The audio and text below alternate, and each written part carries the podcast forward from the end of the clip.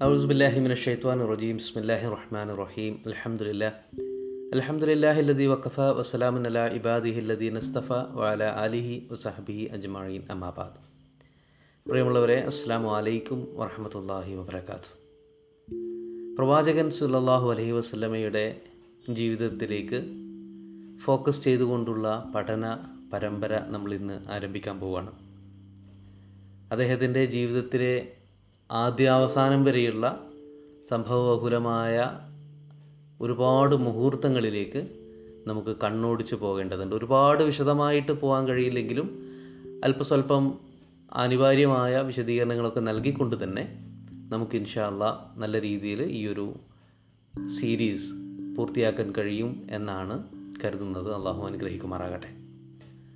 ആദ്യമായിട്ട് ആമുഖം എന്ന നിലയ്ക്ക് പ്രവാചകൻ സല്ലല്ലാഹു അലൈഹി വസല്ലമയുടെ ചരിത്രം അതിന്റെ ആധികാരികത എങ്ങനെയാണ് നമ്മൾ നിശ്ചയിക്കുന്നത് എന്നതാണ് പരിശോധിക്കേണ്ടത്. റസൂലിന്റെ ജീവിതത്തിൽ ഇങ്ങനെ നടന്നിട്ടുണ്ട് അല്ല അങ്ങനെ നടന്നിട്ടുണ്ട് റസൂൽ ഇങ്ങനെയായിരുന്നു അങ്ങനെയായിരുന്നു എന്നൊക്കെ നമ്മൾ പറയുക എന്നതിൽ കവിഞ്ഞ് എവിടെയാണ് അതിലുള്ള സ്രോ സോഴ്സുകളുള്ളത് നമ്മൾ എന്ത് സ്രോതസ്സിന്റെ അടിസ്ഥാനത്തിലാണ് നമ്മൾ ഇത്തരം സംഭവങ്ങൾ റസൂലുമായി ചേർത്ത് പറയുന്നത്? ചില സാമൂഹിക പ്രശ്നങ്ങളൊക്കെ സംഭവിക്കുമ്പോൾ ചില ആളുകൾ റസൂൽ സല്ലല്ലാഹു അലൈഹി വസല്ലമയുടെ ജീവിതത്തിൽ ഇങ്ങനെയൊക്കെ സംഭവിച്ചിട്ടുണ്ട് എന്ന് പറയും. അപ്പോൾ വേറെ ചില ആളുകൾ പറയും ഏ ഇല്ല അങ്ങനൊന്നും സംഭവിച്ചിട്ടില്ല. അത് കെട്ടുകഥയാണ് എന്ന് പറയും. ഇതെങ്ങനെ സ്ഥിരീകരിക്കും? അപ്പോൾ നമുക്ക് മനസ്സിലാക്കേണ്ടത് റസൂൽ സല്ലല്ലാഹു അലൈഹി വസല്ലമയുടെ ജീവിതം തിട്ടപ്പെടുത്തിയിരിക്കുന്നത് അല്ലെങ്കിൽ കാലാനുഗ കാലാനുകാലമായി നമ്മൾ മനസ്സിലാക്കിക്കൊണ്ടിരിക്കുന്നത് എന്തൊക്കെ അടിസ്ഥാന പ്രമാണങ്ങളുടെ ബേസിലാണ് എന്നാണ് നമുക്ക് പരിശോധിക്കേണ്ടത്. അങ്ങനെ നോക്കുമ്പോൾ നമുക്ക് കാര്യമായി ആറ് സ്രോതസ്സുകൾ നമുക്ക് കണ്ടെത്താൻ കഴിയും. പ്രധാനമായും ആറ് എലമെന്റുകളാണ് റസൂലിന്റെ ജീവിതവുമായി ബന്ധപ്പെട്ട ചരിത്രവുമായി ബന്ധപ്പെട്ട പഠനങ്ങൾക്ക് നമുക്ക് ആശ്രയിക്കാവുന്നത്. ഫസ്റ്റ് ഓഫ് ഓൾ എല്ലാത്തിനും ഉപരിയായിട്ട് അത് ഖുർആൻ തന്നെയാണ് എന്നാണ് മനസ്സിലാക്കേണ്ടത്. ഖുർആനിൽ നിന്ന് തന്നെയാണ് നമ്മൾ റസൂലിനെ മനസ്സിലാക്കുന്നത്. ആരായിരുന്നു പ്രവാചകൻ? എന്തായിരുന്നു അദ്ദേഹത്തിന്റെ ജീവിത പ്രബോധന ദൗത്യത്തിന്റെ കാതൽ? എങ്ങനെയൊക്കെയാണ് അദ്ദേഹം ജീവിച്ചു പോയത്? ആരോടൊക്കെയാണ് ഡീൽ ചെയ്തത്? ഏതൊക്കെ വിഷയങ്ങളിൽ അദ്ദേഹം എൻഗേജ് ചെയ്തിട്ടുണ്ട്? ജീവിതത്തിൽ എന്തൊക്കെ വളരെ മർമ്മപ്രധാനമായ സംഭവങ്ങൾ ഉണ്ടായി കഴിഞ്ഞു പോയിട്ടുണ്ട്? തുടങ്ങിയൊക്കെയും ഏറ്റവും ആധികാരികമായും ഏറ്റവും പ്രാമാണികമായും നമുക്ക് മനസ്സിലാക്കാൻ കഴിയുന്ന ഒന്നാമത്തെ ഘടകം അത് ഖുർആൻ തന്നെയാണ്. എന്ന് വരുമ്പോൾ ഖുർആാനിലെ ഒരു കഥാപുസ്തകം പറയുന്നത് പോലെ അല്ലെങ്കിൽ ഒരു ജീവചരിത്രം പറയുന്നത് പോലെ ആദ്യാവസാനം എ ടു സെഡ് ഇങ്ങനെ ക്രമാനുഗതമായിട്ട് എഴുതി വെച്ചിട്ടുണ്ട് എന്നല്ല അതിനർത്ഥം.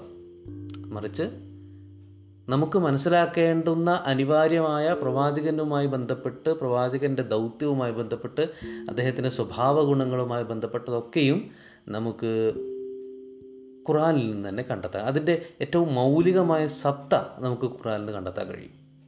ഇപ്പോൾ പ്രവാചകന്റെ സ്വഭാവത്തെക്കുറിച്ചാണ് പരിശോധിക്കുന്നതെങ്കിൽ നമുക്ക് നമുക്ക് സ്ഥിരപരിചിതമായ ഒരു ഹദീസ് ഉണ്ടല്ലോ റസൂലിന്റെ കാന ഹുൽക്കുഹു ഖുർആന എന്ന് പറയുന്ന ഒരു ഹദീസ്. ആയിഷ ബീബി പറയാണ് പ്രവാചകന്റെ സ്വഭാവം അത് ഖുറാൻ തന്നെയായിരുന്നു എന്ന് പറയുന്നത് അപ്പോൾ പ്രവാചകന്റെ സ്വഭാവം മനസ്സിലാക്കാൻ വേറെ ആരുടെയോ വാക്കുകളോ കോട്ടിങ്സോ നോക്കി നടക്കേണ്ട ഒരു ആവശ്യം നമുക്കില്ല. മറിച്ച് നമുക്ക് ഖുറാൻ പരിശോധിച്ചാൽ മതി.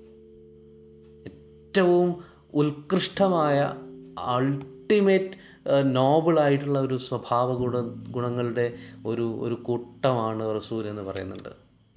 നിങ്ങൾക്ക് ഉസ്വത്തുൻ ഹസനാണ് റസൂൽ എന്ന് പറയുന്നുണ്ട്. അങ്ങനെ പല രീതിയിൽ പ്രവാചകനെ പരിചയപ്പെടുത്തുന്നുണ്ട് അള്ളാഹു.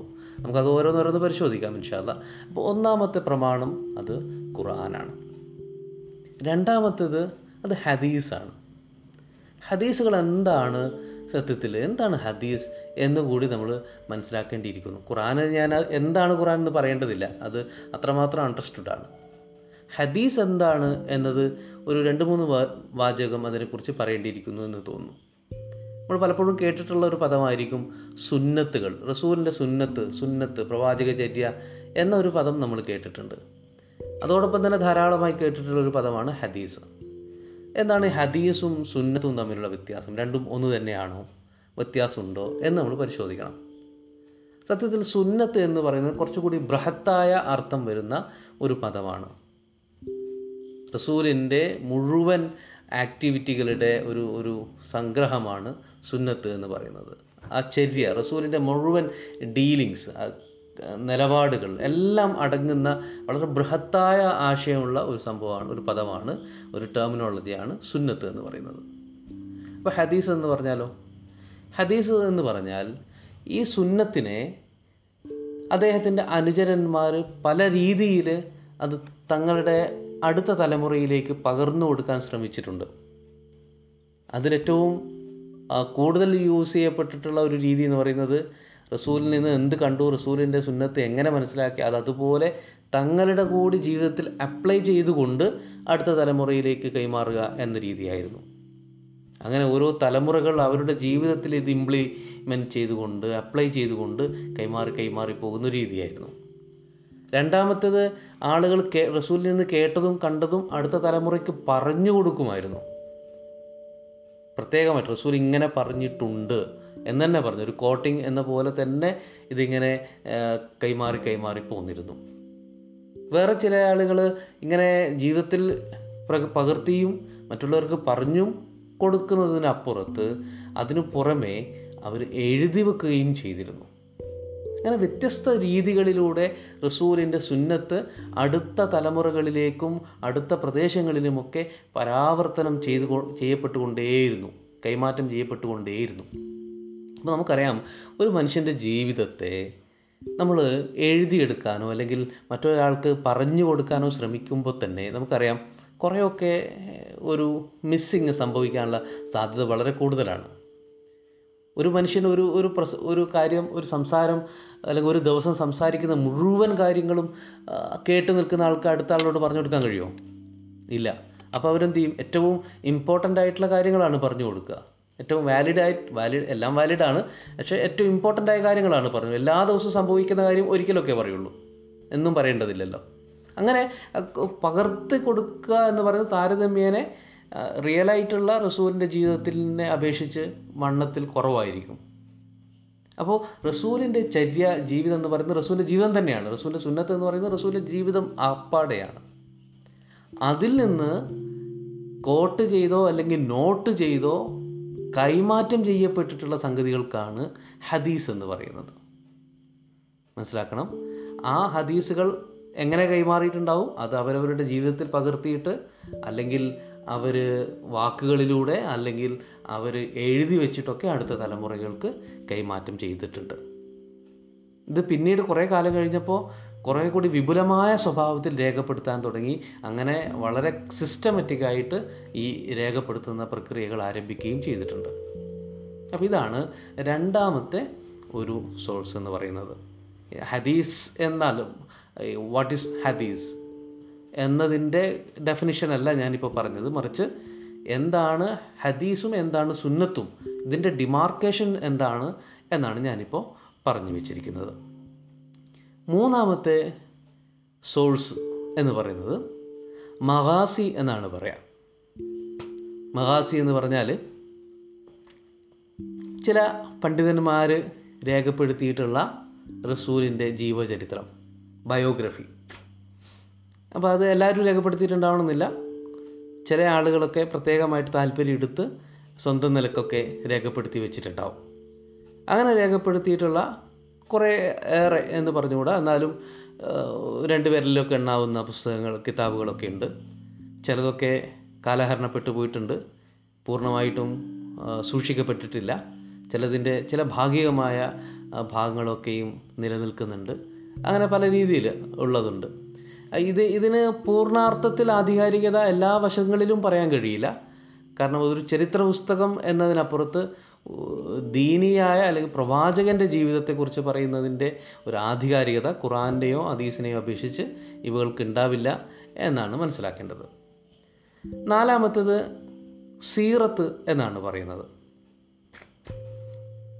അതും നേരത്തെ പറഞ്ഞ മഹാസി എന്ന് പറയുന്നത് പൂർണമായും മുസ്ലിങ്ങൾ തന്നെ എഴുതിയായിരിക്കണം എന്നൊന്നും നിർബന്ധമില്ല.